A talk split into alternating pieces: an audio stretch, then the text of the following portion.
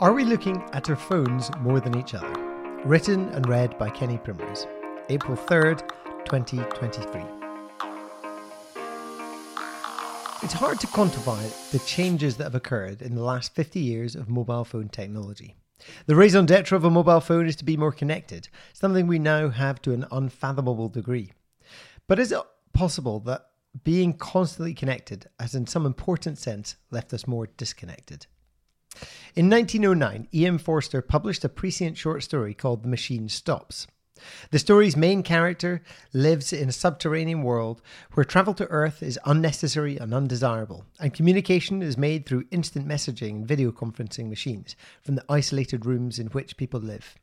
It is a mechanical and disenchanted world in which the main character finds himself desiring more connection with the natural world. While Forster's imagined world is not quite ours, the theme of technologically mediated disconnection is one that seems to resonate today. The handheld mobile phone is now a half century old, though it's only in the last 25 years that we've really witnessed its incredible revolutions in our lives. We have moved in leaps and bounds from the days of a mobile that could save 10 text messages and a limited address book to the everything devices that we carry around in our pockets. A panoply of powerful applications is never more than an arm's length away. Maps, fitness apps, every kind of social media news outlet, entertainment, banking, the list goes on and on. Staggeringly, we have more access to information on our mobile phones than the President of the United States did during the Iraq War. The interaction with our phones and their applications is, of course, two way. Our devices track every movement. They listen to us in order to tailor advertising as we become the unwitting subjects of surveillance capitalism. In the last decade, mobile phones have become almost mandatory for anyone who doesn't want to feel like a social pariah.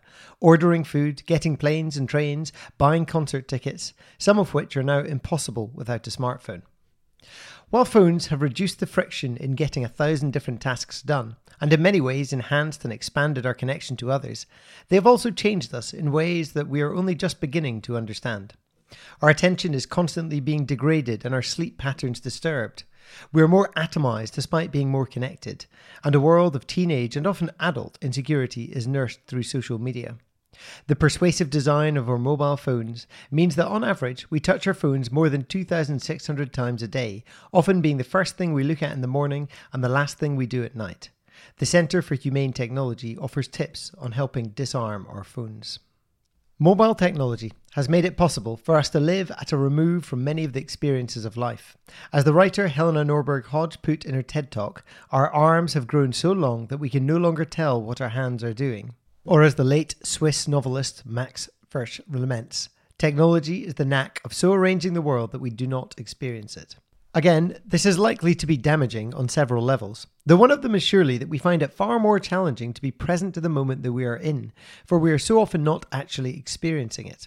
What is lost in disembodied communication or experience is that we receive information instead of embodied experience. With this loss, a certain register of feeling is muted. As American artist Jenny Odell writes, as the body disappears, so too does our ability to empathize. It is in a similar vein that Sherry Turkle commented, We have sacrificed conversation for mere connection. In a world dominated by connectivity, we lose our ability to make sense of ourselves and one another. Much of life is lived in virtual worlds where it's easy to be distracted from the messy reality and pain of life, as comedian Louis C.K. observes. The most important and enriching things in life are not gamified to keep your attention. There's no persuasive design on spending time in community or in contemplation. Yet these are the places where we gain valuable perspective, where our lives are deepened and enriched. It will always be tempting to look at our phones rather than each other, but by doing so, we trade the opportunity to engage with life as it is. St. Paul instructs his readers in the Bible's book of Ephesians to lay aside the old self, which has been corrupted by the lusts of a lie, and instead to be renewed in the spirit of your mind. This feels like an apt exhortation to people who are made for connection, yet are living with a pale and disembodied imitation of it. 50 years of mobile phone evolution can boast astronomical leaps in technology and creativity.